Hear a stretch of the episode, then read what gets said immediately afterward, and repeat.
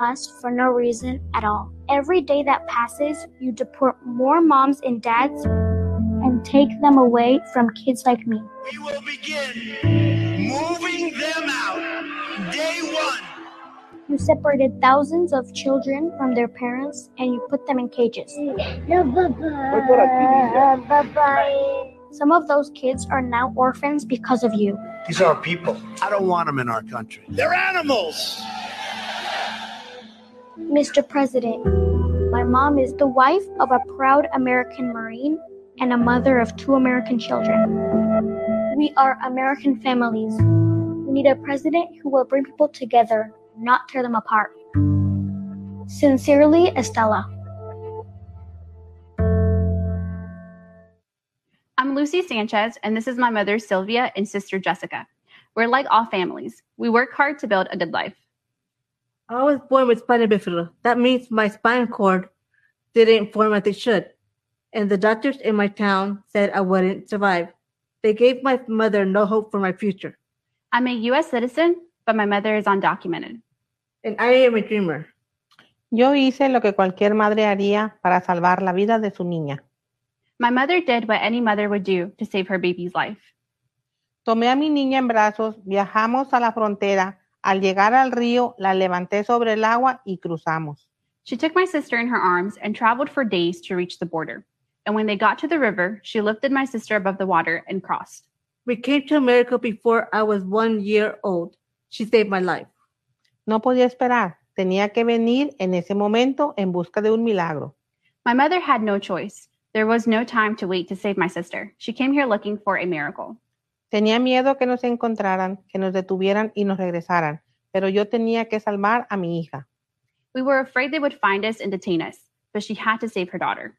Our home is here. North Carolina is all I know. I qualified for DACA, but Donald Trump took away my ability to apply for the program. Trabajamos duro, salimos adelante, pagamos impuestos. We work hard, we contribute to our community, and we pay our taxes. I've gone to school and built a good life for me and my two daughters. I want to go to law school. I want to help my community. But ever since Donald Trump was elected, all our fears have returned. We don't know if our family will be separated. Will my mom and sister be detained? Will my sister get the health care she needs and deserves?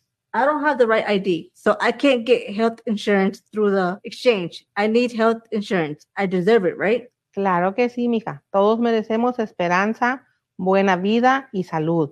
Me rompe el corazón ver cómo separan a niños de sus familias en la frontera. Eso está mal. Esos bebés necesitan a sus padres. It breaks our hearts to see children separated from their families at the border. That's wrong. Those children need their parents. On November 3rd, I'm going to vote for my mother, my sister, and my daughters. I will vote for a future where all of our lives have dignity and respect. We need a leader who will fix the broken immigration system and commit to keeping families together. I'm voting for Joe Biden and Kamala Harris, the daughter of immigrants. Who are you going to vote for? Estamos todos juntos. Envía la palabra únete al 30330. There's something unique about America. We don't simply welcome new immigrants. We are born of immigrants. That is who we are. Immigration is our origin story. After all, unless your family is Native American, all of our families come from someplace else.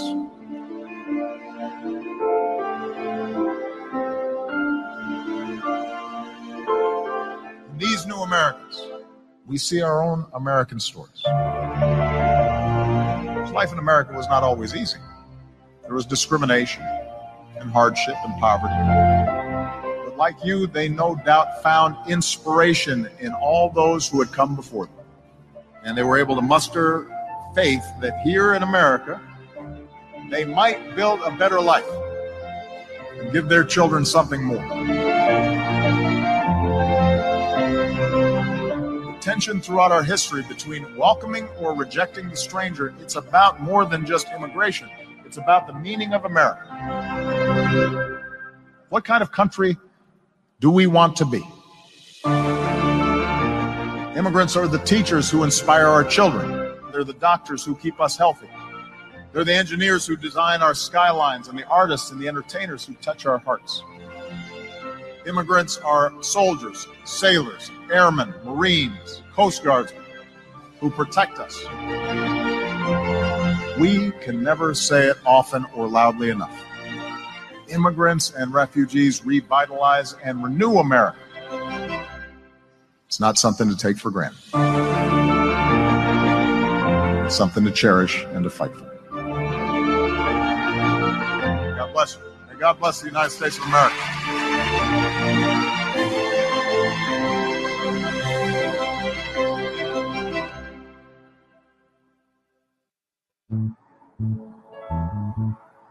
Yeah.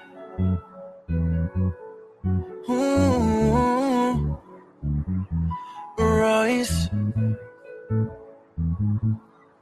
When the night has come, ooh, and the land is dark, y la luna es la luz que brilla ante mí. Miedo no, no tendré, oh, me just as long as you stand, stand by me. And darling, darling, stand by me. Oh, oh, stand by me. Oh, stand junto a mí, junto a mí. Y aunque las montañas o el cielo caigan, no voy preocuparme porque sé que tú estás junto a mí. No lloraré, no lloraré. Oh, I won't shed a tear porque sé que tú estás junto a mí. And darling,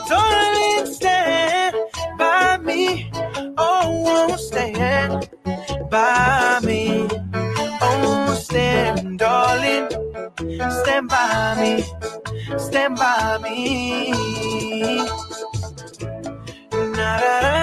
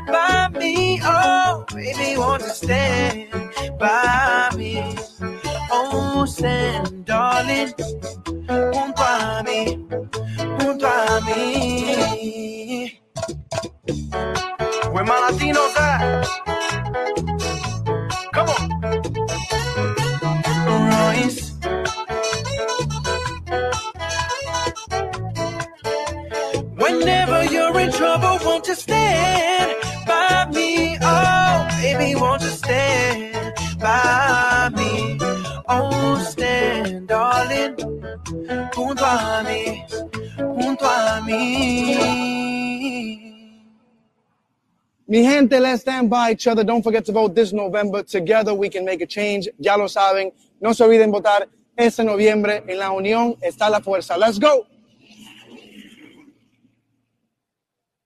That was Prince Royce. Amazing shout out to the Boogie Down Bronx.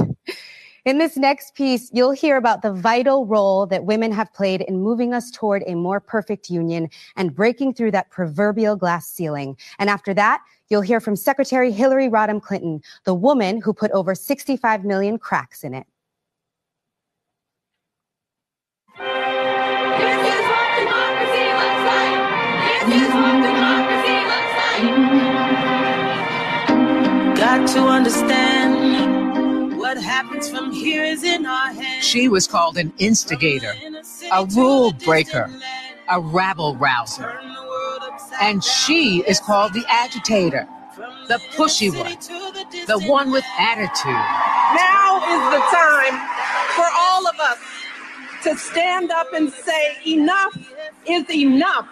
We just gotta rise up, rise up. From the ballot box to the factory floor, from her living room to the ER, she makes trouble.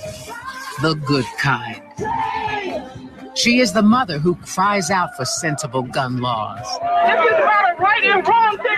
The daughter who believes that equal justice means justice for all. We are America. The child who knows that black lives matter.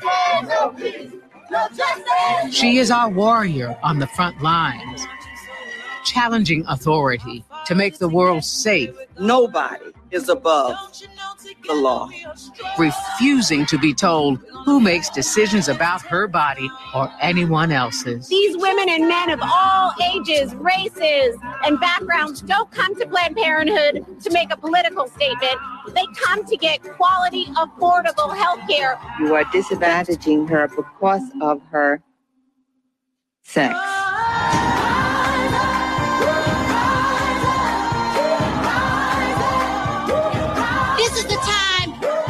And she knows that to change the world, you need to change the idea of power. Excuse me, Mr. Barr, this is my time and I control it. Because we are fighting for you each and every single day. And she knows her voice is heard and amplified by the women she elects to public office. If we want families to succeed, we start by empowering women. When I first got elected, I came to Washington, D.C. to fight for the issues that are so important in our community. We look forward, though, to making sure that this district is finally well represented. The things that we ran on going into November, we are doing that. Women don't just fight for women, they fight for families, they fight for fairness, inclusion, justice. To make our nation a more perfect union, especially for those people who are the most marginal. If we're going to jumpstart the middle class, we've got to ensure that college is affordable. Separation of families and children are detrimental to their health. Give the victims of gender bias in the workplace the tools they need to seek justice. Women are the most important political force in the United States of America. She represents her views on education. We got to pay educators more, and we've got to hire more educators. We're going to raise up the profile of teachers and celebrate who they are and give them better pay. She represents her concerns about health care. Healthcare is the number one issue in this election every day. Every day. She speaks out on equal pay. It's very frustrating for women everywhere to be feeling like they aren't getting paid what they should be. And focuses on protecting our children. Let's give parents the peace of mind that their kids are safe and are being set up for success. caring for our seniors and the people who care for them. She keeps this nation going even in challenging times. And while running for office is not easy, What's wrong with my running for president of this country? nevertheless, she persists. But we learned a long time ago you don't get what you don't fight for. and perseveres This is our time. and prevails. Although we weren't able to shatter that highest, hardest glass ceiling this time, it's got about 18 million cracks in it. A record breaking number of women ran in the midterms and won. She builds coalitions and she knows who her allies are. From the fight for health care to authoring the Violence Against Women's Act to building a society where fairness and equality and opportunity applies to everyone. Joe Biden knows a stronger America is one that works for women. So go ahead and celebrate, you rabble rouser, you rule breaker, you force of nature. Our country, our world needs you. Keep rising and vote.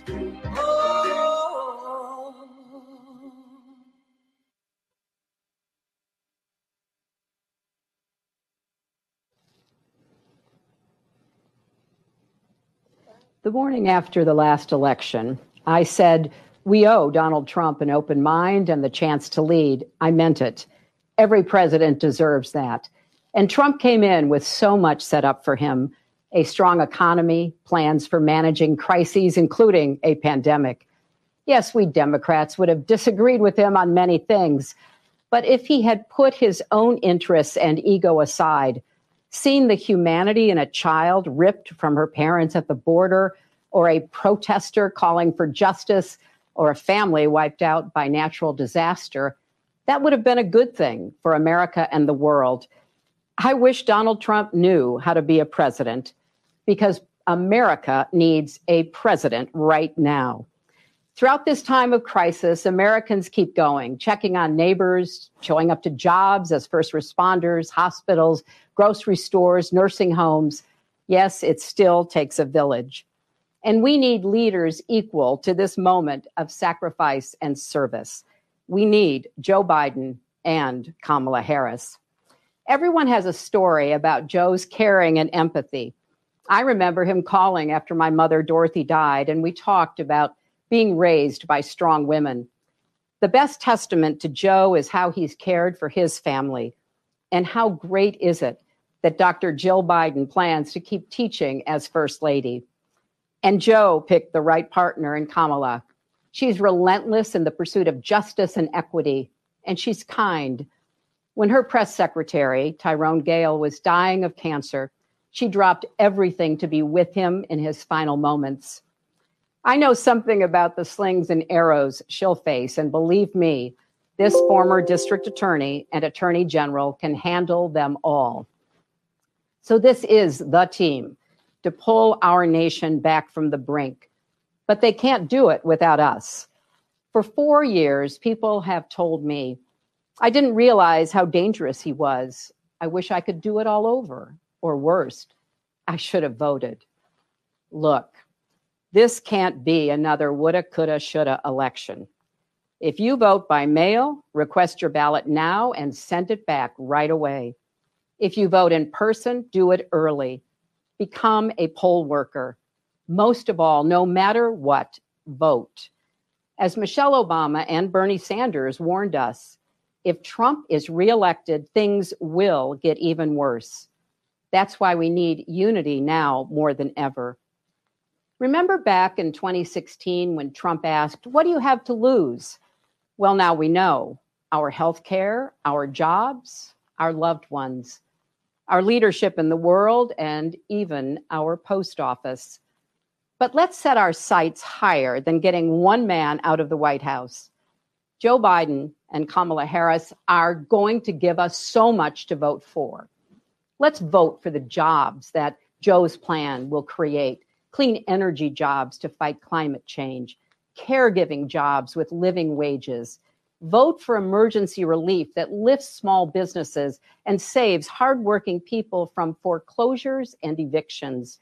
It's wrong that billionaires got $400 billion richer during the pandemic while millions lost their $600 a week in extra unemployment. Vote for the parents and teachers struggling to balance children's education and safety, and for healthcare workers fighting COVID 19 with little help from the White House. Vote for paid family leave and healthcare for everyone, for Social Security, Medicare, and Planned Parenthood. Vote for dreamers and their families. Vote for law enforcement purged of racial bias that keeps all our streets safe. Vote for justice for George Floyd, Breonna Taylor, and Ahmaud Arbery because Black lives matter. Vote for honest elections so we, not a foreign adversary, choose our president. Vote for the diverse, hopeful America we saw in last night's roll call. And don't forget, Joe and Kamala can win by 3 million votes and still lose. Take it from me. So we need numbers overwhelming so Trump can't sneak or steal his way to victory. Text vote 30330 to get started. A hundred years ago yesterday, the 19th Amendment to the Constitution was ratified. It took seven decades of suffragists marching, picketing, and going to jail to push us closer to a more perfect union. 55 years ago, John Lewis marched and bled in Selma because that work was unfinished. Tonight, I'm thinking of the girls and boys who see themselves in America's future because of Kamala Harris, a Black woman, the daughter of Jamaican and Indian immigrants, and our nominee for vice president. This is our country's story, breaking down barriers and expanding the circle of possibility. And to the young people watching, don't give up on America. Despite our flaws and problems, we've come so far. We can still be a more just, equal country with opportunities previous generations could never have imagined. There's a lot of heartbreak in America now. And the truth is, many things were broken before the pandemic. But as the saying goes, the world breaks everyone, and afterward, many are strong at the broken places. That's Joe Biden. He knows how to keep going, unify, and lead because he's done that for his family and country. So come November, if we're strong together, we'll heal together. We'll redeem the soul and the promise of our country, led by President Joe Biden and Vice President Kamala Harris.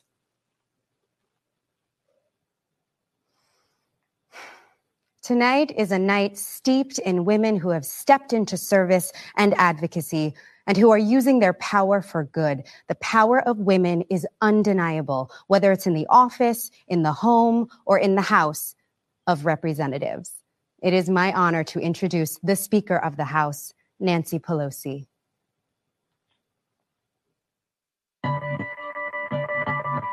I was never raised in a way that I would be running for public office. It didn't interest me. When I graduated from college, I got married, had five children in six years. So that was my life. When the children were grown, the opportunity to run for Congress came along. She ran because another woman said, run. And she won, starting on a path that would make history the first woman Speaker of the House. For our daughters and our granddaughters, today we have broken the marble ceiling. In her, so many saw themselves. I did feel a real responsibility to other women as I stood on the shoulders of those who went before. Now it was her turn to say, run. And run they did, winning and making her speaker once again. We didn't have a speaker who would bring a gun bill to the floor. We didn't have a speaker who would bring a Dreamers issue to the floor. We do now. And that's good for every American. But not everyone was on board. Nancy Pelosi, Pelosi, Pelosi. I'm a mother of five, grandmother of nine. I know a temper tantrum when I see one. The power of the speaker is awesome. Awesome.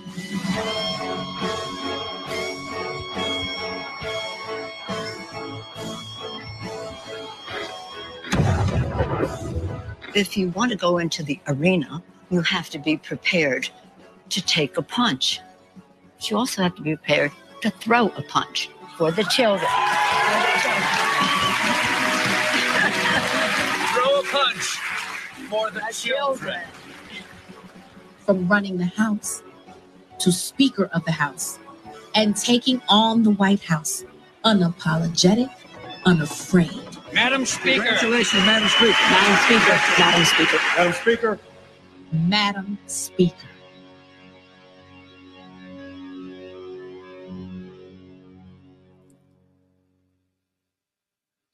And now, please welcome Speaker of the. United States House of, the of House, Representatives, my honor to bring Nancy Pelosi. the greetings of House Democrats, the most diverse majority in history. More than 60% women, people of color, and LGBTQ. Our diversity is our strength. Our unity is our power. This month, as America marks the centennial of women finally women winning the right to vote, we do so with 105 women in the House. Proudly, 90 are Democrats. To win the vote, women marched and fought and never gave in.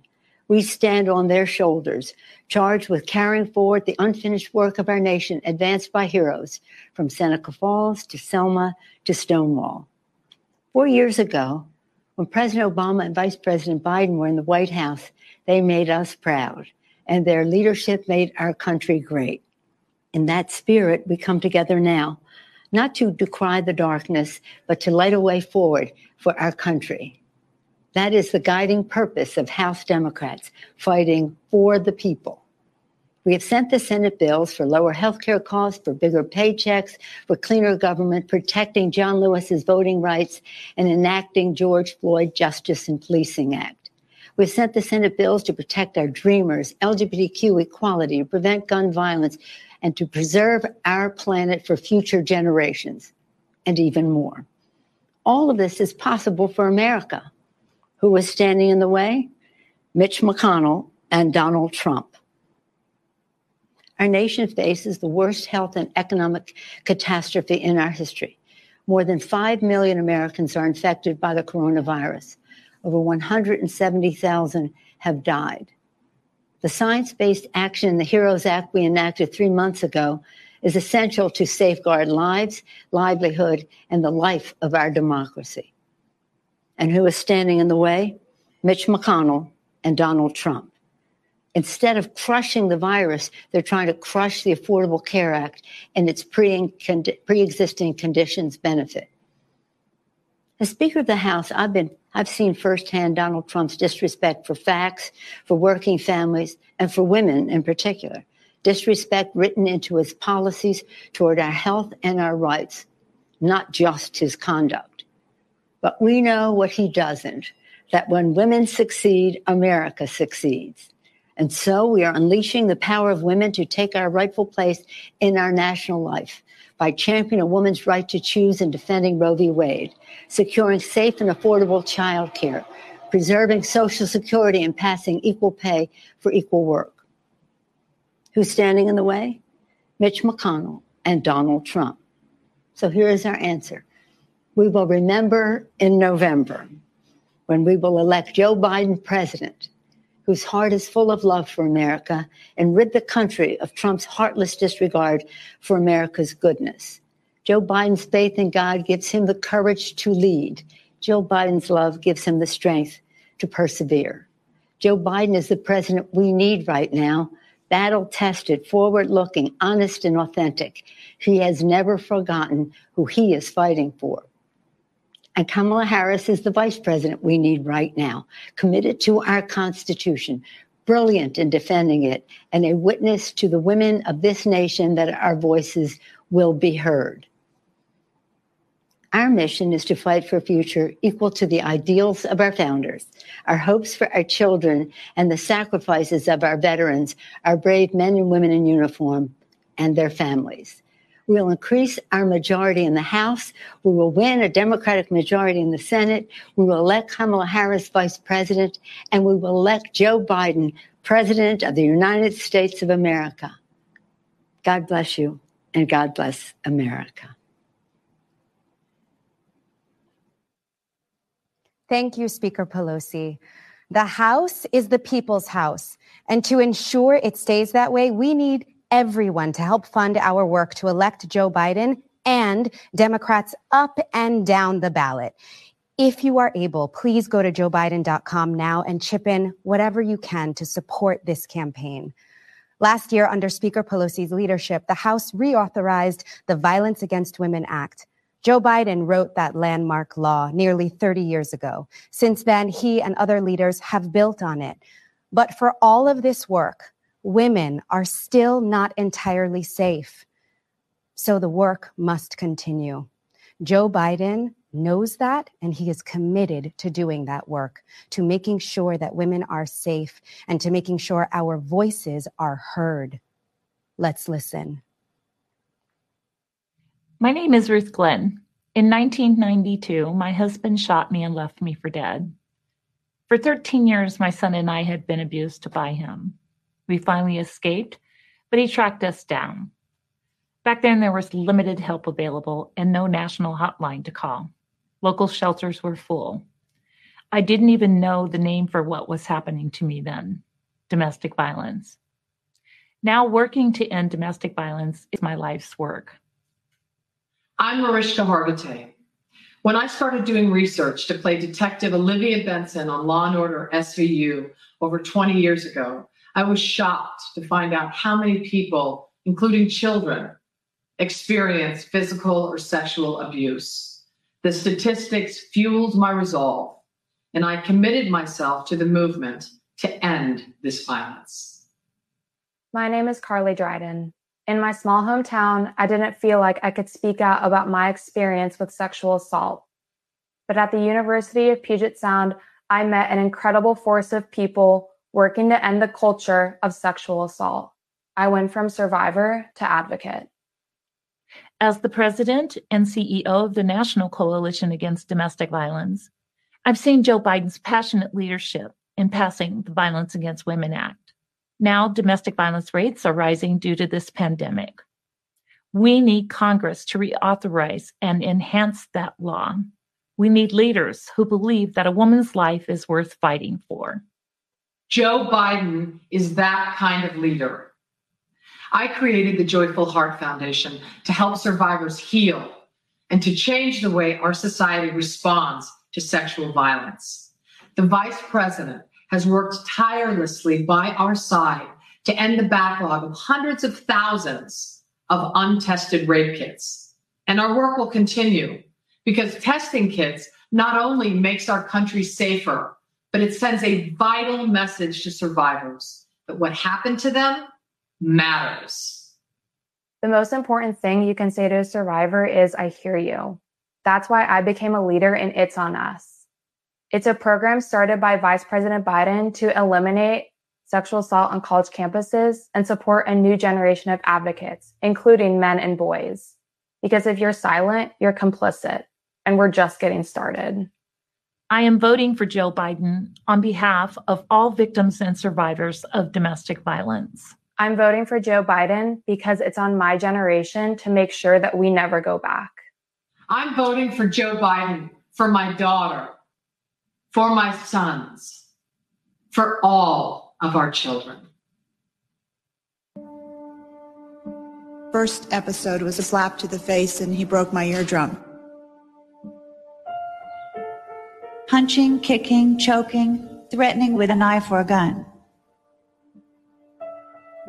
He had always threatened me if I had ever called the police on him that he would kill me. You didn't hear voices like these in the halls of the U.S. Capitol. My husband stabbed me 13 times and broke my neck while the police were on the scene. I nearly died and I am permanently paralyzed. Senator Joe Biden invited them to speak.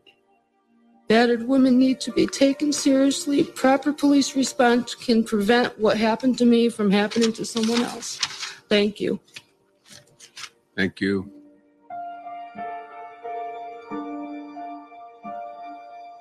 At the time, the police considered domestic violence something that was not a crime.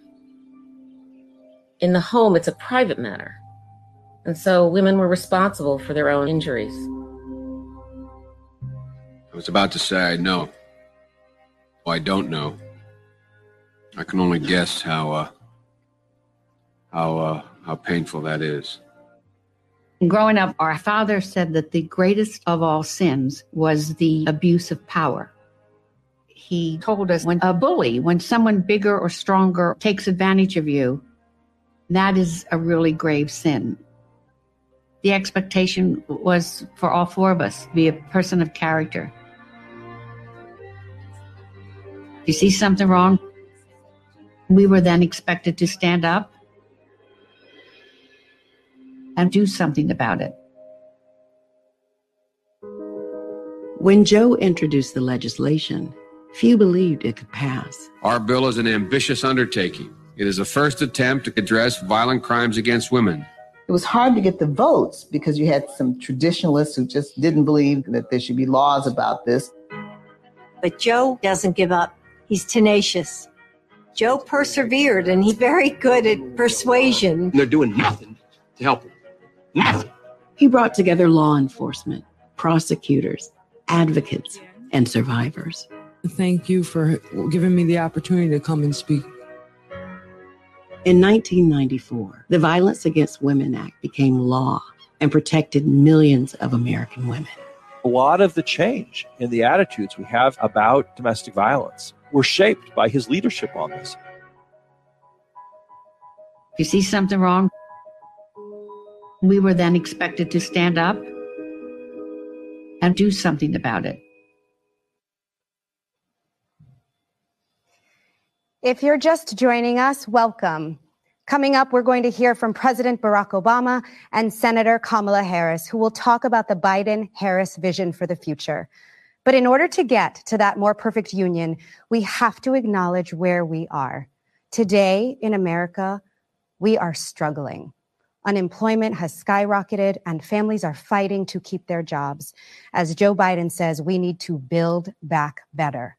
To find out how you can join that effort, please text JOIN to 30330 to get plugged into this campaign and to get more information on how to vote and how to volunteer.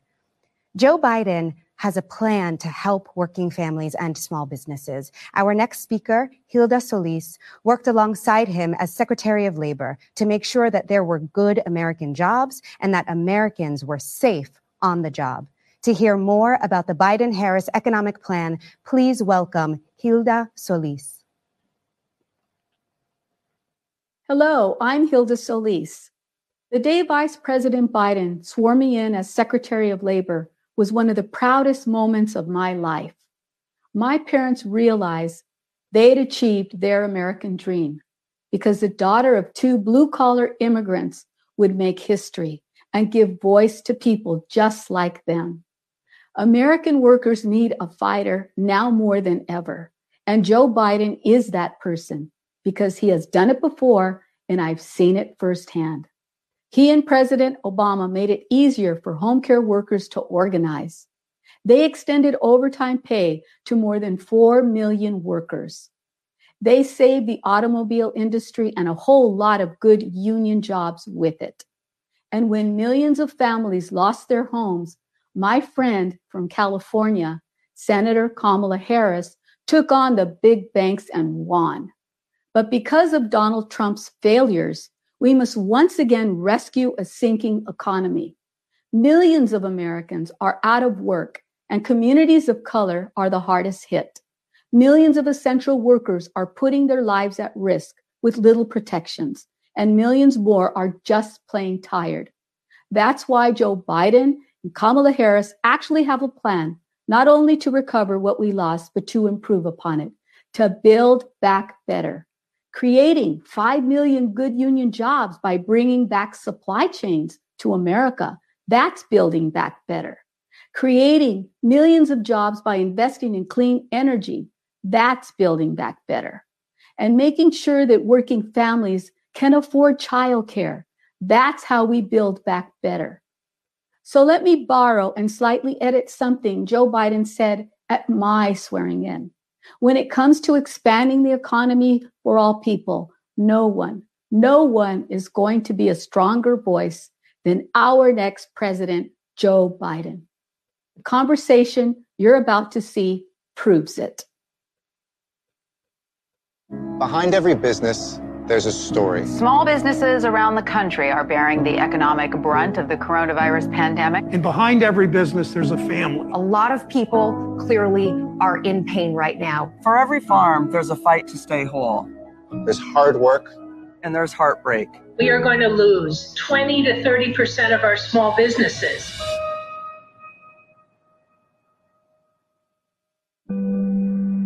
This is the story of Kevin and Molly Johnson, a family owned business in Lake County, Ohio. We have 10 to 12 employees on a given day. When COVID 19 hit, it was a lot of confusion. I remember being scared and being uncertain. We shut down last week because we we ran out of work and we had enough to come in for another week. If we don't get additional orders in, we're going to have to look at another shutdown. You can't make a big purchase equipment. You can't plan for the future. We don't even know if we can cover payroll. When this isn't going well, it's it's scary. You're kind of forgotten. right? The president always bragging about the stock market sort of leaves leaves a lot of small manufacturing companies behind. We could use a little help right now, and it just seems like we get one step forward and then two steps back. This is the story of Jernay Green, who just started a clothing store and then COVID hit.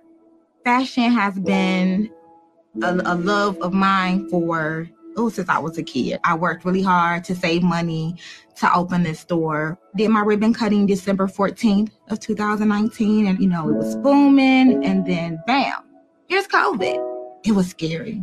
No one was buying anything. My employees, they're gone. I reached out to my bank, but they stated that they had no more money. It's gone to a lot of the bigger businesses, the million dollar businesses who get the bailout. And a small business like myself is just left to struggle. Being an African American female business owner under President Trump, I feel, how can I say, I'm alone.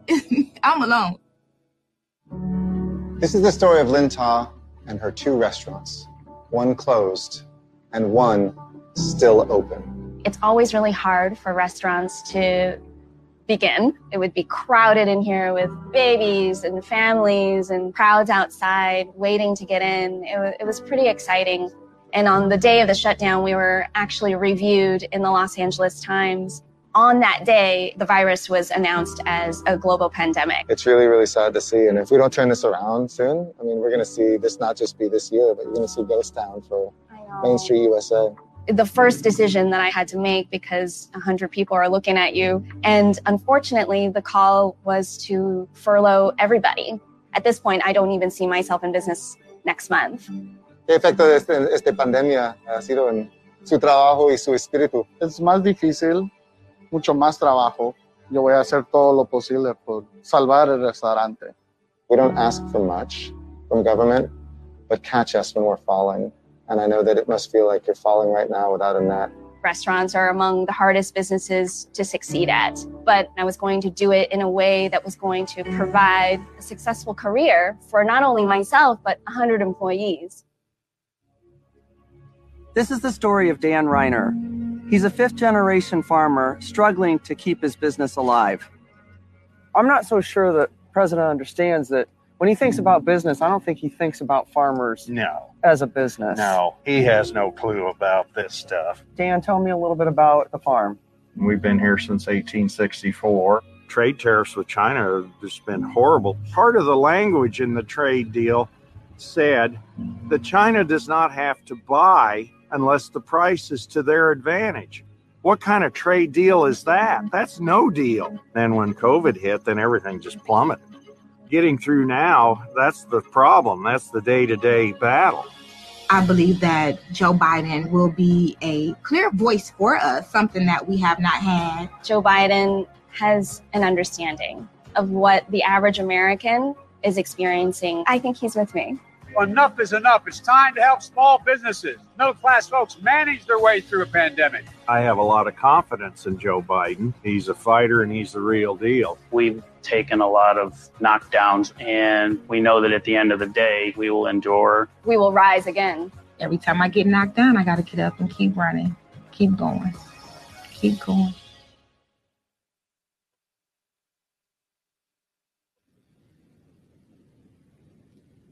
Tonight, we've heard from the people who make America work, people who put their lives on the line to keep our country going. And since COVID 19 hit, they've taken one gut punch after another.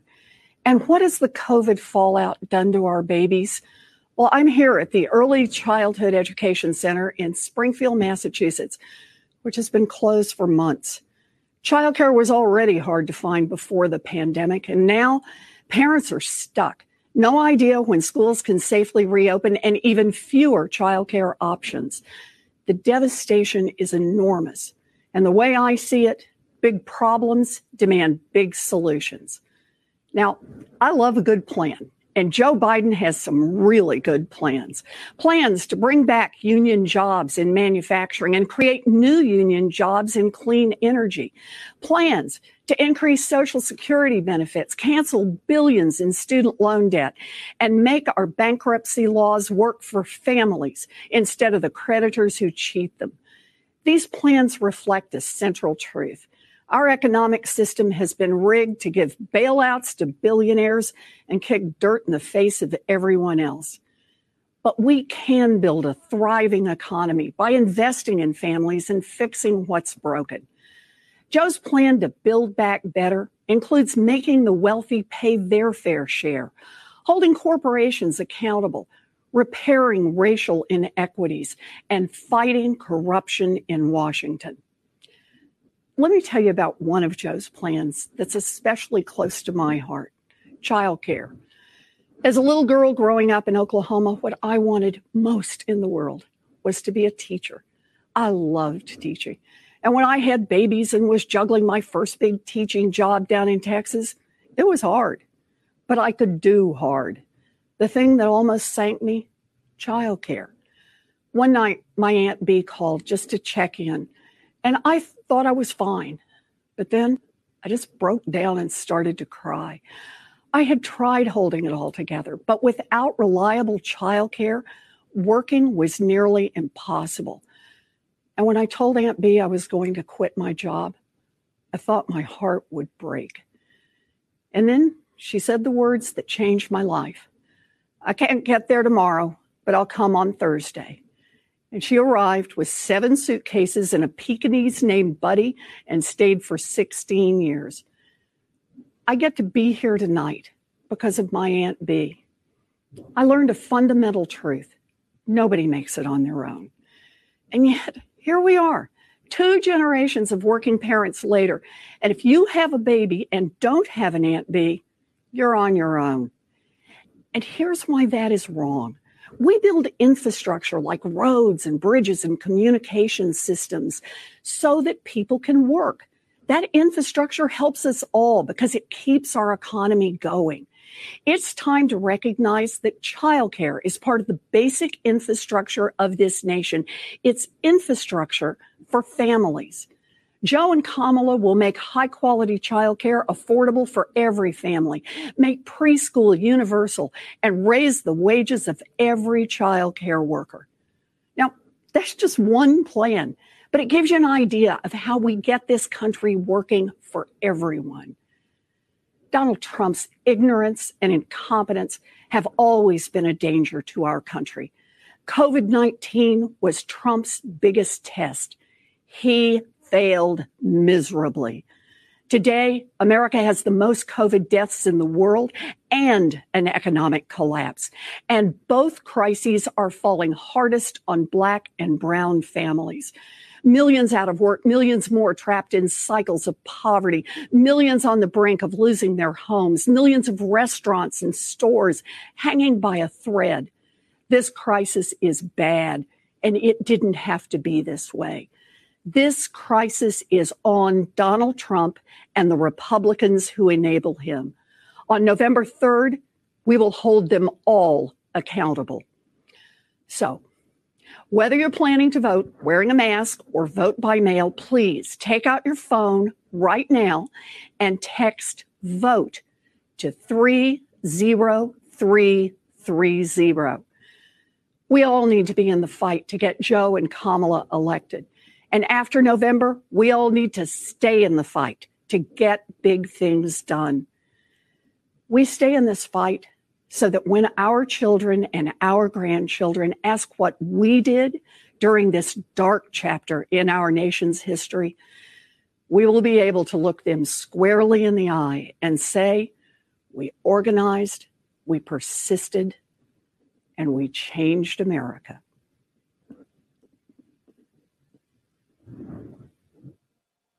Former President Barack Obama has said that choosing Joe Biden to be his vice president was one of the best decisions he ever made. And this is a man who has made a lot of good decisions, making healthcare more affordable and accessible, rescuing our economy, protecting American jobs, marrying Michelle Obama. And through it all, Joe Biden was by his side, except for maybe marrying Michelle. You can witness their mutual respect and affection in this clip. Take a look. So, Joe, for your faith in your fellow Americans, for your love of country, and for your lifetime of service that will endure through the generations, uh, I'd like to ask the military aide to join us on stage.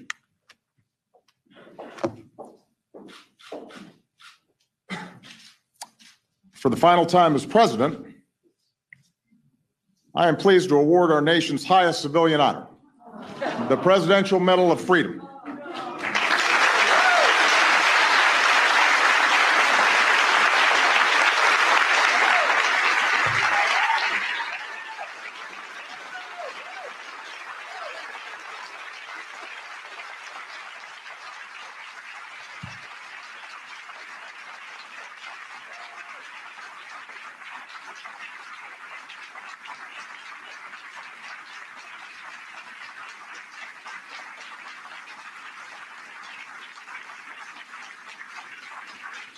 And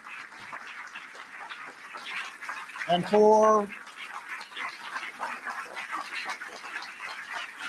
for the first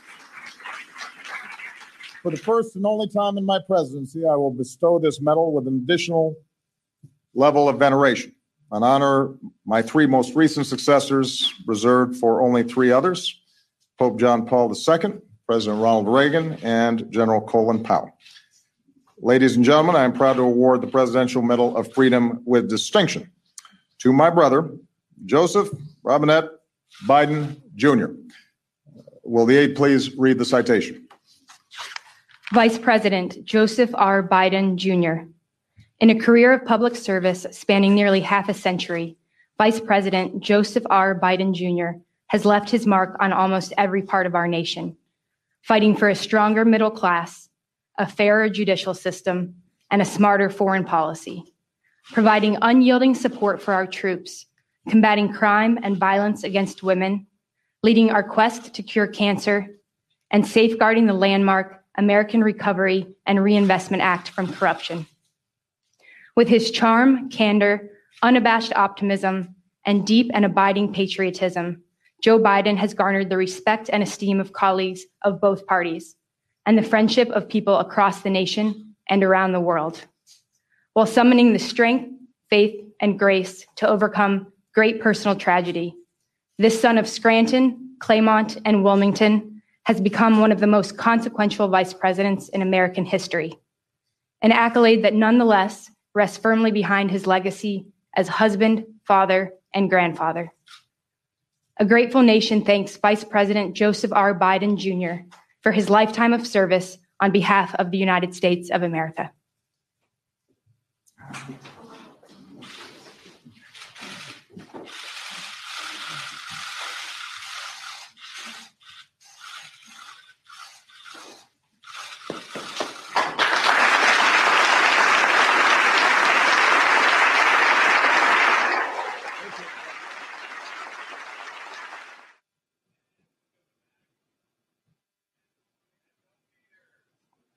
Good evening, everybody. As you've seen by now, this isn't a normal convention. It's not a normal time. So, tonight I want to talk as plainly as I can about the stakes in this election. Because what we do these next 76 days will echo through generations to come. I'm in Philadelphia, where our Constitution was drafted and signed. It wasn't a perfect document. It allowed for the inhumanity of slavery and failed to guarantee women and even men who didn't own property the right to participate in the political process. But embedded in this document was a North Star that would guide future generations a system of representative government, a democracy through which we could better realize our highest ideals. Through civil war and bitter struggles, we improved this Constitution to include the voices of those who'd once been left out. And gradually, we made this country more just and more equal and more free. The one constitutional office elected by all of the people is the presidency. So, at a minimum, we should expect a president to feel a sense of responsibility for the safety and welfare of all 330 million of us, regardless of what we look like, how we worship, who we love, how much money we have, or who we voted for. But we should also expect a president to be the custodian of this democracy. We should expect that regardless of ego, ambition, or political beliefs, the president will preserve, protect, and defend the freedoms and ideals that so many Americans marched for, went to jail for, fought for, and died for. I have sat in the Oval Office with both of the men who are running for president. I never expected that my successor would embrace my vision or continue my policies. I did hope, for the sake of our country, that Donald Trump might show some interest in taking the job seriously, that he might come to feel the weight of the office and discover some reverence for the democracy that had been placed in his care. But he never did.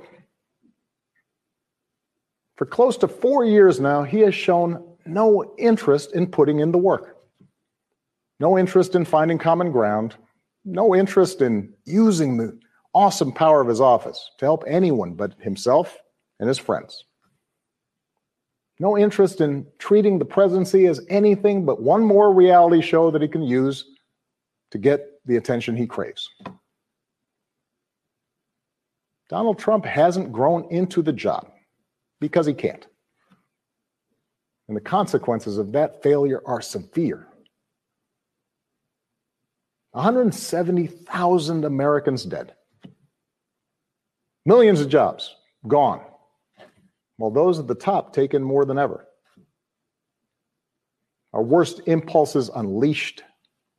Our proud reputation around the world badly diminished. And our democratic institutions threatened like never before. Now, I know that in times as polarized as these, most of you have already made up your mind. But maybe you're still not sure which candidate you'll vote for or whether you'll vote at all. Maybe you're tired of the direction we're headed, but you can't see a better path yet. Or you just don't know enough about the person who wants to lead us there. So let me tell you about my friend, Joe Biden. 12 years ago, when I began my search for a vice president, I didn't know I'd end up finding a brother. Joe and I come from different places, different generations, but what I quickly came to admire about Joe Biden is his resilience, born of too much struggle, his empathy, born of too much grief. Joe is a man who learned early on to treat every person he meets with respect and dignity, living by the words his parents taught him. No one's better than you, Joe but you're better than nobody. That empathy, that decency, the belief that everybody counts. That's who Joe is. When he talks with someone who's lost her job, Joe remembers the night his father sat him down to say that he'd lost his. When Joe listens to a parent who's trying to hold it all together right now he does it as a single dad who took the train back to Wilmington each and every night so he could tuck his kids into bed. When he meets with military families who've lost their hero, he does it as a kindred spirit, the parent of an American soldier, somebody whose faith has endured the hardest loss there is. For eight years, Joe was the last one in the room whenever I faced a big decision. He made me a better president, and he's got the character and the experience to make us a better country. And in my friend Kamala Harris, he's chosen an ideal partner who is more than prepared for the job. Someone who knows what it's like to overcome barriers and who's made a career fighting to help others live out their own American dream. Along with the experience needed to get things done, Joe and Kamala have concrete policies that will turn their vision of a better, fairer, stronger country into reality. They will get this pandemic under control, like Joe did when he helped me manage H1N1 and prevent an Ebola outbreak from reaching our shores. They'll expand healthcare to more Americans, like Joe and I did 10 years ago when he helped craft the Affordable Care Act and nail down the votes to make it the law. They'll rescue the economy, like Joe helped me do after the Great Recession. I asked him to manage the Recovery Act, which jump started the longest stretch of job growth in history. And he sees this moment now not as a chance to get back to where we were, but to make long overdue changes so that our economy actually makes life a little easier for everybody whether it's the waitress trying to raise a kid on her own, or the shift worker always on the edge of getting laid off, or the student figuring out how to pay for next semester's classes. Joe and Kamala will restore our standing in the world. And as we've learned from this pandemic, that matters. Joe knows the world, and the world knows him. He knows that our true strength comes from setting an example that the world wants to follow. A nation that stands with democracy, not dictators. A nation that can inspire and mobilize others to overcome threats like climate change and terrorism, poverty, and disease. But more than anything, what I know about Joe, what I know about Kamala, is that they actually care about every American and that they care deeply about this democracy. They believe that in a democracy, the right to vote is sacred, and we should be making it easier for people to cast their ballots, not harder. They believe that no one, including the president, is above the law and that no public official, including the president, should use their office to enrich themselves or their supporters.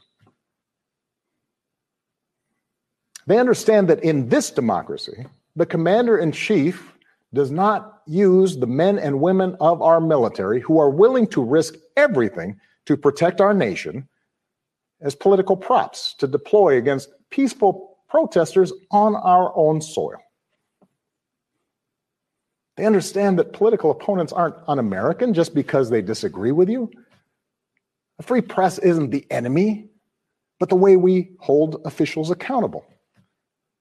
That our ability to work together to solve big problems like a pandemic depend on a fidelity to facts and science and logic and not just making stuff up. None of this should be controversial. These shouldn't be Republican principles or Democratic principles. They are American principles. But at this moment, this president and those who enable him have shown they don't believe in these things. Tonight, I'm asking you to believe in Joe and Kamala's ability to lead this country out of these dark times and build it back better. But here's the thing no single American can fix this country alone, not even a president. Democracy was never meant to be transactional. You give me your vote, I make everything better. It requires an active and informed citizenry. So I'm also asking you to believe in your own ability, to embrace your own responsibility as citizens to make sure that the basic tenets of our democracy endure. Because that's what's at stake right now our democracy.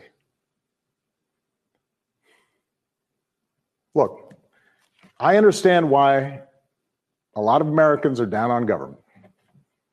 The way the rules have been set up and abused in Congress make it easier for special interests to stop progress than to make progress. Believe me, I, I know it. I understand why a white factory worker who's seen his wages cut or his job shipped overseas might feel like the government no longer looks out for him. And why a black mom might feel like it never looked out for her at all.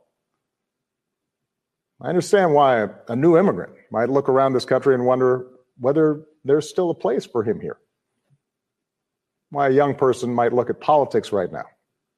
The circus of it all, the meanness and the lies and conspiracy theories, and think, what is the point? Well, here's the point this president and those in power, those who benefit from keeping things the way they are, they are counting on your cynicism. They know they can't win you over with their policies.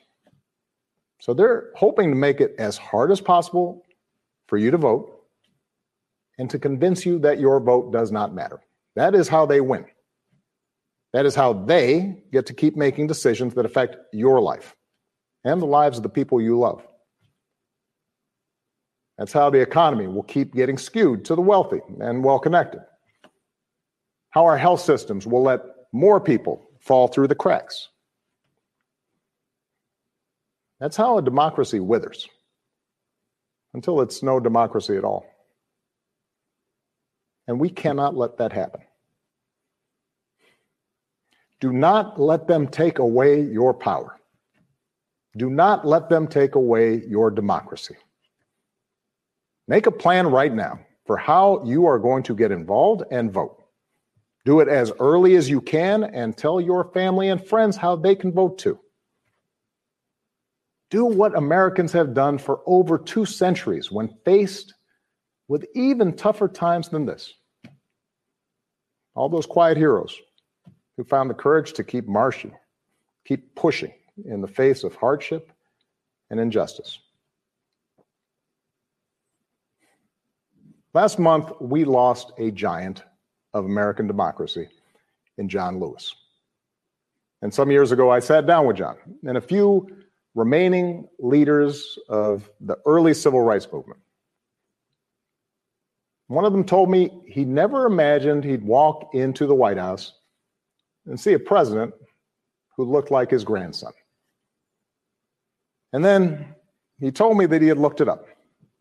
And it turned out that on the very day that I was born, he was marching into a jail cell trying to end Jim Crow segregation in the South. What we do echoes through generations. Whatever our backgrounds, we are all the children of Americans who fought the good fight. Great grandparents working in fire traps and sweatshops without rights or representation.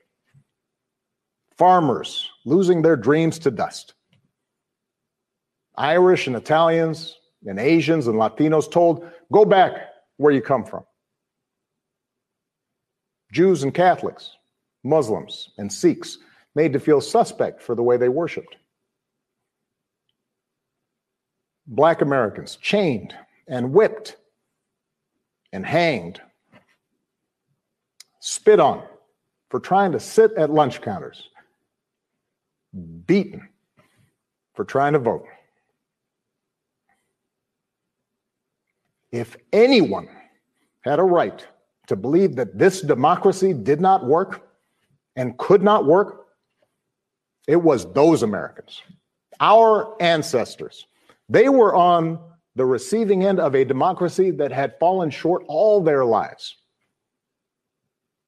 They knew how far the daily reality of America strayed from the myth.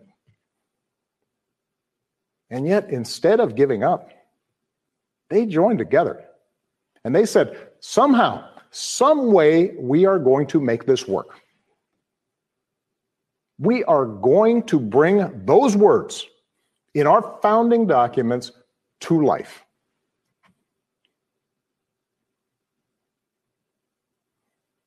I have seen that same spirit rising these past few years.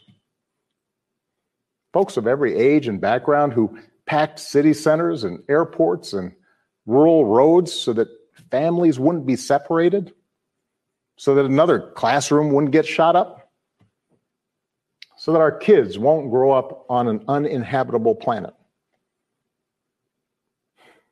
Americans of all races joining together to declare, in the face of injustice and brutality at the hands of the state, that Black Lives Matter. No more, but no less. So that no child in this country feels the continuing sting of racism. To the young people who led us this summer, telling us we need to be better, in so many ways, you are this country's dreams fulfilled. Earlier generations had to be persuaded that everyone has equal worth. For you, it's a given, a conviction. And what I want you to know is that for all its messiness and frustrations, your system of self government can be harnessed to help you realize those convictions for all of us. You can give our democracy new meaning. You can take it to a better place. You're the missing ingredient.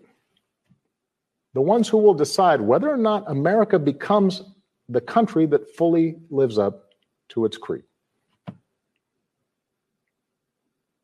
That work will continue long after this election. But any chance of success depends entirely on the outcome of this election. This administration has shown it will tear our democracy down if that's what it takes for them to win. So we have to get busy building it up by pouring all our efforts into these 76 days and by voting like never before for Joe and Kamala and candidates up and down the ticket so that we leave no doubt about what this country that we love stands for today and for all our days to come. Stay safe. God bless.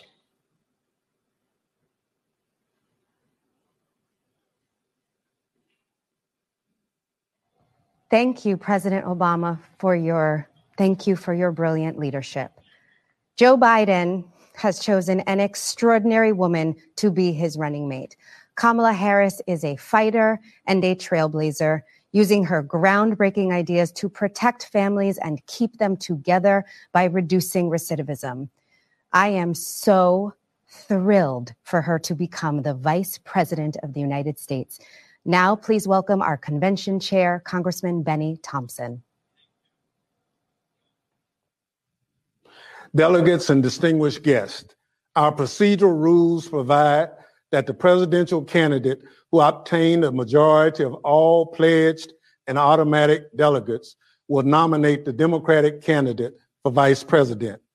In accordance with our rules, Vice President Biden has nominated Senator Kamala Harris as his vice presidential candidate.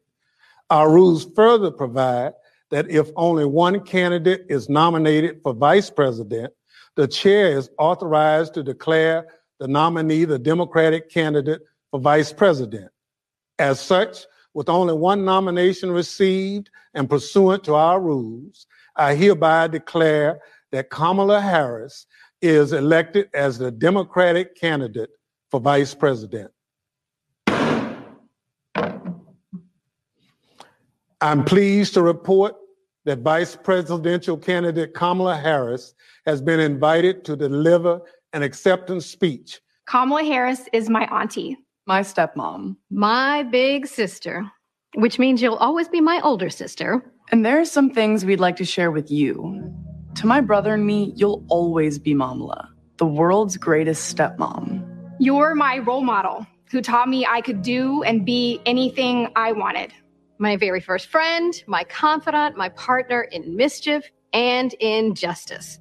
You're a rock, not just for our dad, but for three generations of our big blended family. You showed me the importance of public service and made sure I grew up surrounded by smart, strong, ambitious women every day. Growing up, heaven help the poor kid who picked on me because my big sister would be there in a flash, ready to have my back. Well, now we've got your back as you and Joe fight to protect our democracy. And there's no union more perfect than the one that brings us all to your kitchen table every Sunday night for stir fry, feta chicken, or spaghetti and meatball family dinners. And now that I'm a mom, you're showing my daughters and so many girls around the world who look like them what's possible and what it's like to move through the world as fierce, formidable, phenomenal women in their own unique way. I love you.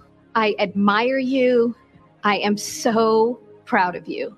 And even though mommy's not here to see her first daughter step into history, the entire nation will see in your strength, your integrity, your intelligence, and your optimism the values that she raised us with. We love you, Momala. We're so proud of you, Auntie. You mean the world to us, Kamala. And we could not be more excited to share you with the world as the next, as the next Vice President, Vice President of the United States.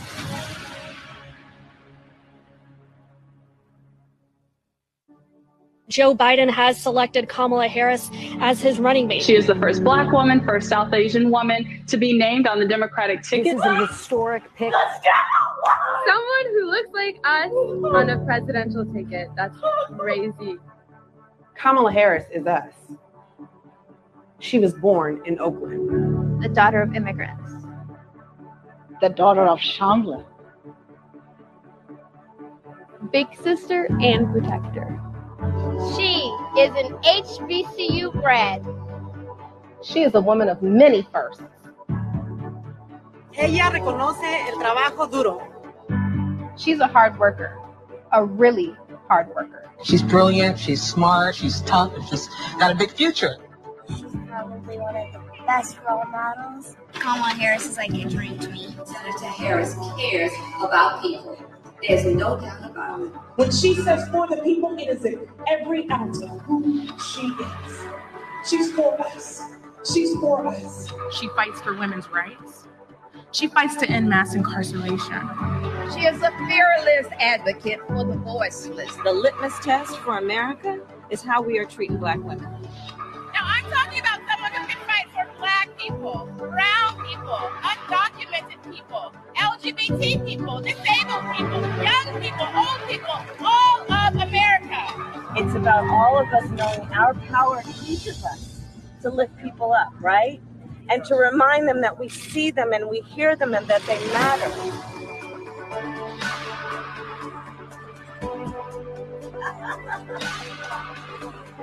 Are you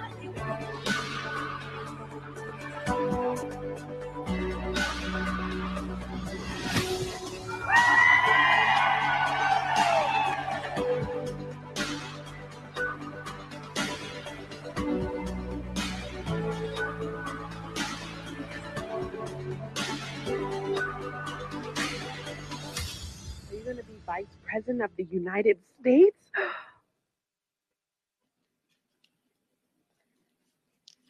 Greetings, America. It is truly an honor to be speaking with you tonight. That I am here tonight is a testament to the dedication of generations before me. Women and men who believed so fiercely in the promise of equality, liberty, and justice for all. This week marks the 100th anniversary of the passage of the 19th Amendment, and we celebrate the women who fought for that right. Yet, so many of the Black women who helped secure that victory were still prohibited from voting long after its ratification. But they were undeterred. Without fanfare or recognition, they organized and testified and rallied and marched and fought, not just for their vote, but for a seat at the table. These women and the generations that followed worked to make democracy and opportunity real in the lives of all of us who followed. They paved the way for the trailblazing leadership of Barack Obama and Hillary Clinton. And these women inspired us to pick up the torch and fight on. Women like Mary Church Terrell, Mary McLeod Bethune, Fannie Lou Hamer, and Diane Nash, Constance Baker Motley, and the great Shirley Chisholm. We're not often taught their stories, but as Americans, we all stand on their shoulders. And there's another woman whose name isn't known, whose story isn't shared, another woman whose shoulders I stand on. And that's my mother, Shyamala Gopalan Harris. She came here from India at age 19 to pursue her dream of curing cancer. At the University of California, Berkeley, she met my father, Donald Harris, who had come from Jamaica to study economics. They fell in love in that most American way while marching together for justice in the civil rights movement of the 1960s. In the streets of Oakland and Berkeley, I got a stroller's eye view of people getting into what the great John Lewis called good trouble. When I was five, my parents split, and my mother raised us mostly on her own. Like so many mothers, she worked around the clock to make it work, packing lunches before we woke up and paying bills after we went to bed, helping us with homework at the kitchen table and shuttling us to church for choir practice. She made it look easy though it never was. My mother instilled in my sister Maya and me the values that would chart the course of our lives. She raised us to be proud, strong Black women, and she raised us to know and be proud of our Indian heritage. She taught us to put family first the family you're born into and the family you choose. Family is my husband, Doug, who I met on a blind date set up by my best friend. Family is our beautiful children, Cole and Ella, who call me Momala. Family is my sister. Family is my best friend, my nieces, and my godchildren. Family is my uncles, my aunts, and my chithis. Family is Mrs. Shelton, my second mother, who lived two doors down and helped raise me. Family is my beloved Alpha Kappa Alpha, our Divine Nine, and my HBCU brothers and sisters. Family is the friends I turn to when my mother, the most important person in my life, passed away from cancer. And even as she taught us to keep our family at the center of our world, she also pushed us to see a world beyond ourselves. She taught us to be conscious and compassionate about the struggles of all people, to believe public service is a noble cause and the fight for justice is a shared responsibility. That led me to become a lawyer, a district attorney, attorney general, and a United States senator. And at every step of the way, I've been guided by the words I spoke from the first time I stood in a courtroom Kamala Harris for the people. I have fought for children and survivors of sexual assault. I fought against transnational criminal organizations. I took on the biggest banks and helped take down one of the biggest for profit colleges. I know a predator when I see one. My mother taught me that service to others gives life purpose and meaning. And oh, how I wish she were here tonight, but I know she's looking down on me from above. I keep thinking about that 25 year old Indian woman, all of five feet tall, who gave birth to me at Kaiser Hospital in Oakland, California. On that day, she probably could have never imagined that I would be standing before you now and speaking these words. I accept your nomination for Vice President of the United States of America. I do so committed to the values she taught me, to the word that teaches me to walk by faith and not by sight, and to a vision passed on through generations of Americans, one that Joe Biden shares, a vision of our nation as a beloved community where all are welcome, no matter what we look like, no matter where we come from, or who we love. A country where we may not agree on every detail, but we are united by the fundamental belief that every human being is of infinite worth, deserving of compassion, dignity, and respect. A country where we look out for one another, where we rise and fall as one, where we face our challenges and celebrate our triumphs together. Today, that country feels distant. Donald Trump's failure of leadership has cost lives and livelihoods. If you're a parent struggling with your child's remote learning, or you're a teacher struggling on the other side of that screen, you know what we're doing right now is not working. And we are a nation that is grieving grieving the loss of life, the loss of jobs, the loss of opportunities, the loss of normalcy, and yes, the loss of certainty. And while this virus touches us all, we got to be honest. It is not an equal opportunity offender. Black, Latino, and Indigenous people are suffering and dying disproportionately. And this is not a coincidence. It is the effect of structural racism, of inequities in education and technology, healthcare and housing, job security and transportation, the injustice in reproductive and maternal health care, in the excessive use of force by police, and in our broader criminal justice system.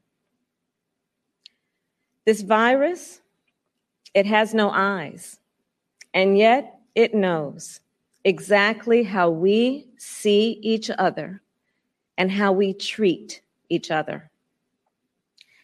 And let's be clear there is no vaccine for racism. We've got to do the work for George Floyd, for Breonna Taylor, for the lives of too many others to name, for our children, and for all of us. We've got to do the work to fulfill that promise of equal justice under law. Because here's the thing none of us are free until all of us are free. So we're at an inflection point. The constant chaos leaves us adrift. The incompetence makes us feel afraid. The callousness makes us feel alone. It's a lot. And here's the thing we can do better and deserve so much more. We must elect a president who will bring something different, something better, and do the important work. A president who will bring all of us together Black, white, Latino, Asian, Indigenous to achieve the future we collectively want We must elect Joe Biden. And I will tell you, I knew Joe as vice president. I knew Joe on the campaign trail. And I first got to know Joe as the father of my friend. So Joe's son, Bo, and I served as attorneys general of our states, Delaware and California. During the Great Recession, he and I spoke on the phone nearly every day, working together to win back billions of dollars for homeowners from the big banks that foreclosed on people's homes. And Bo and I, we would talk about his family, how as a single father, Joe would spend four hours every day riding the train back and forth from Wilmington to Washington. Bo and Hunter got to have breakfast every morning with their dad. They went to sleep every night with the sound of his voice reading bedtime stories. And while they endured an unspeakable loss, those two little boys always knew that they were deeply unconditionally loved. And what also moved me about Joe is the work that he did as he was going back and forth. This is the leader who wrote the Violence Against Women Act and enacted the assault weapons ban, who, as vice president, implemented the Recovery Act which brought our country back from the Great Recessions. He championed the Affordable Care Act, protecting millions of Americans with pre existing conditions, who spent decades promoting American values and interests around the world. Joe, he believes we stand with our allies and stand up to our adversaries. Right now, we have a president who turns our tragedies into political weapons. Joe will be a president who turns our challenges into purpose.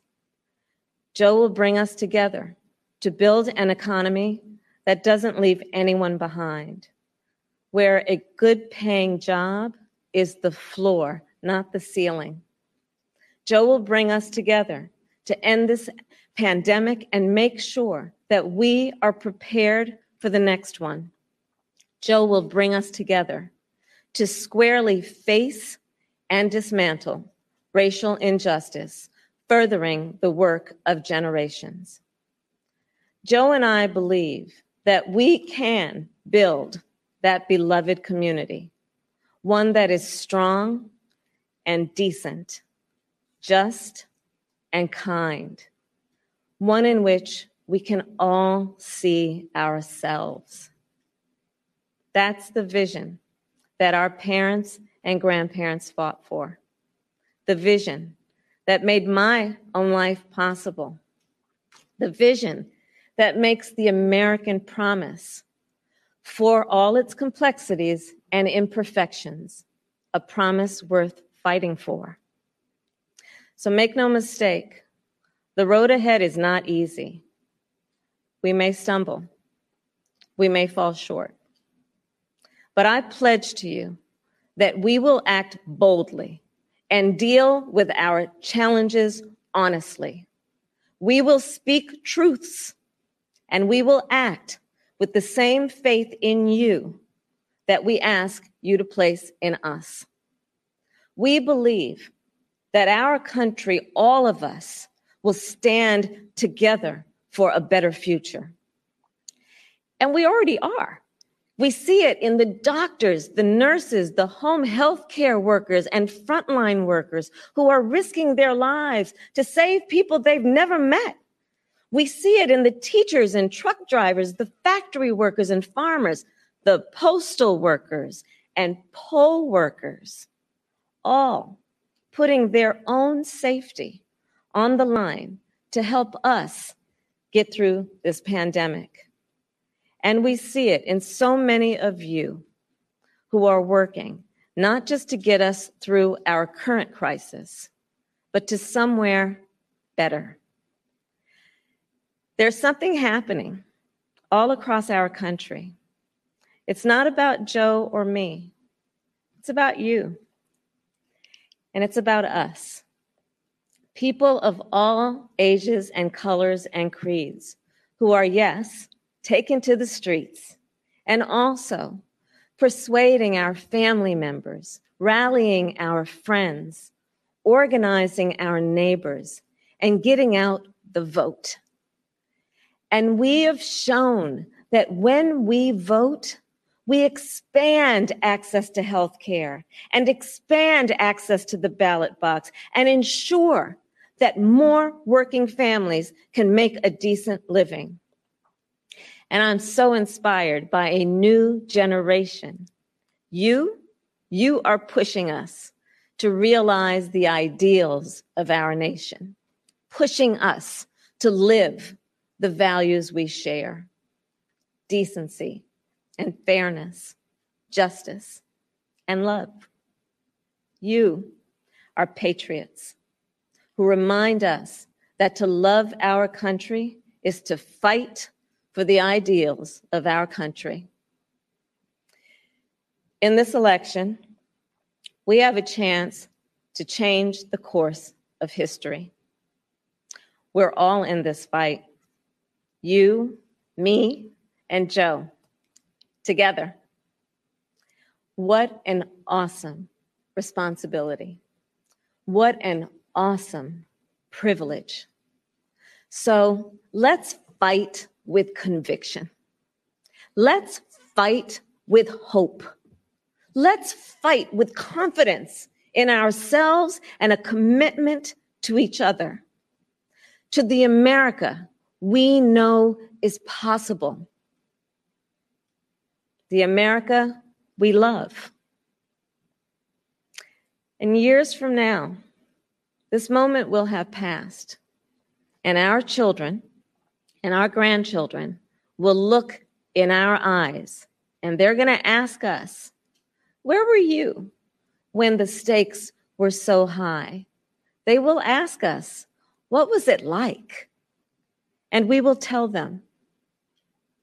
We will tell them not just how we felt, we will tell them what we did. Thank you. God bless you, and God bless the United States of America.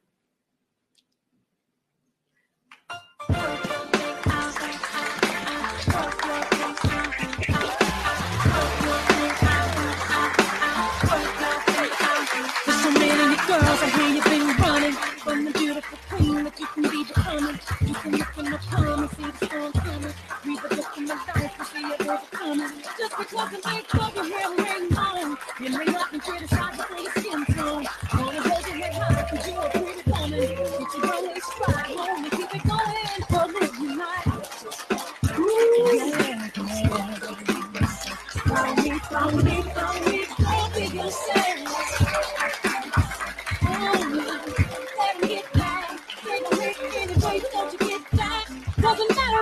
matter if you're going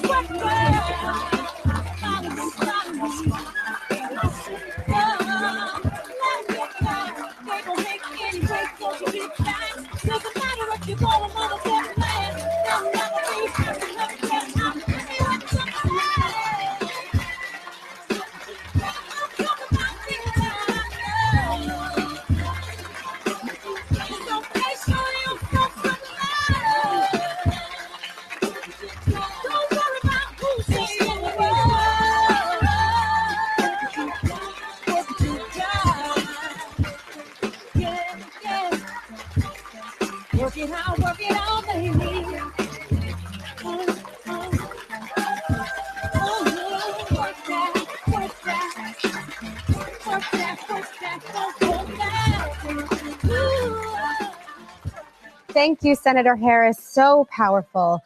To close out the night, we've got some amazing music from the incomparable Jennifer Hudson, as well as some highlights from tonight. And then tomorrow, we'll hear from more Americans fighting for a more perfect union, fighting for all of us. And finally, Joe Biden will officially accept the nomination for president. I'll be tuning in. I hope you will too. Thank you for letting me be a part of your night.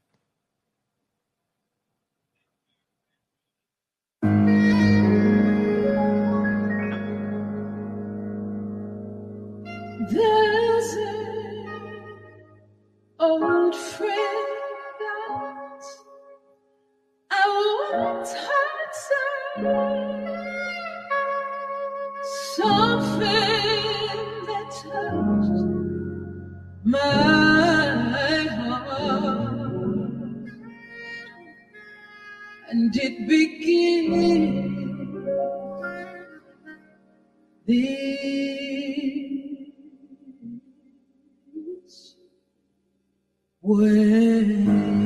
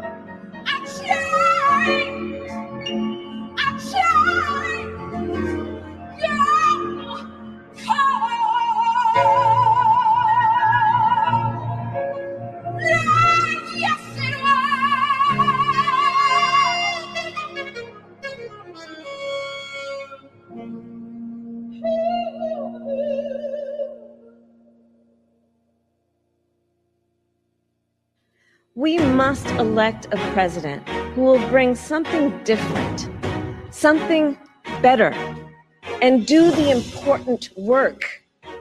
A president who will bring all of us together Black, white, Latino, Asian, Indigenous, to achieve the future we collectively want. We must elect Joe Biden. He was there for me. He'll be there for you too. Remember back in 2016 when Trump asked, What do you have to lose?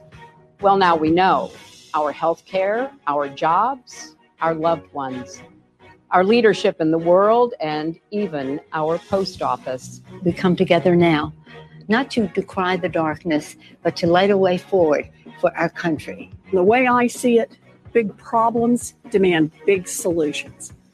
Now, I love a good plan, and Joe Biden has some really good plans. But here's the thing no single American can fix this country alone, not even the president.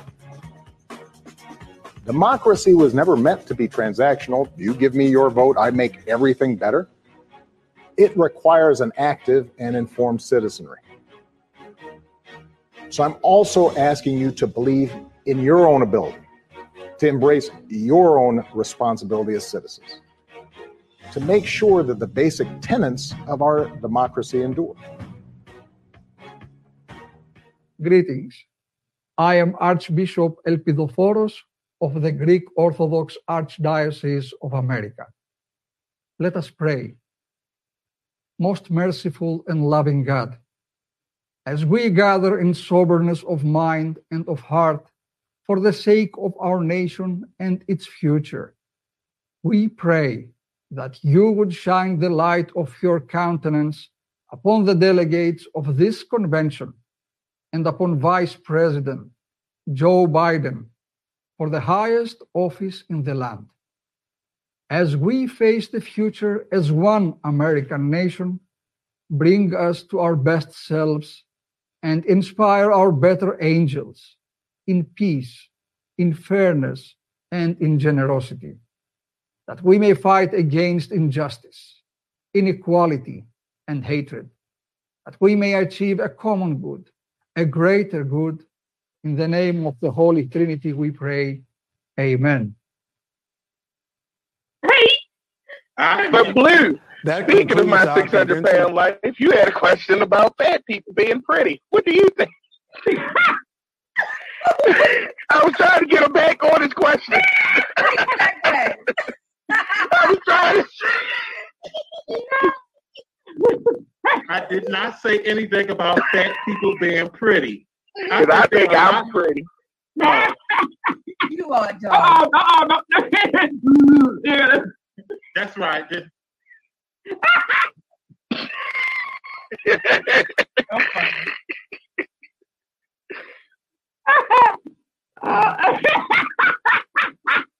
you look like you.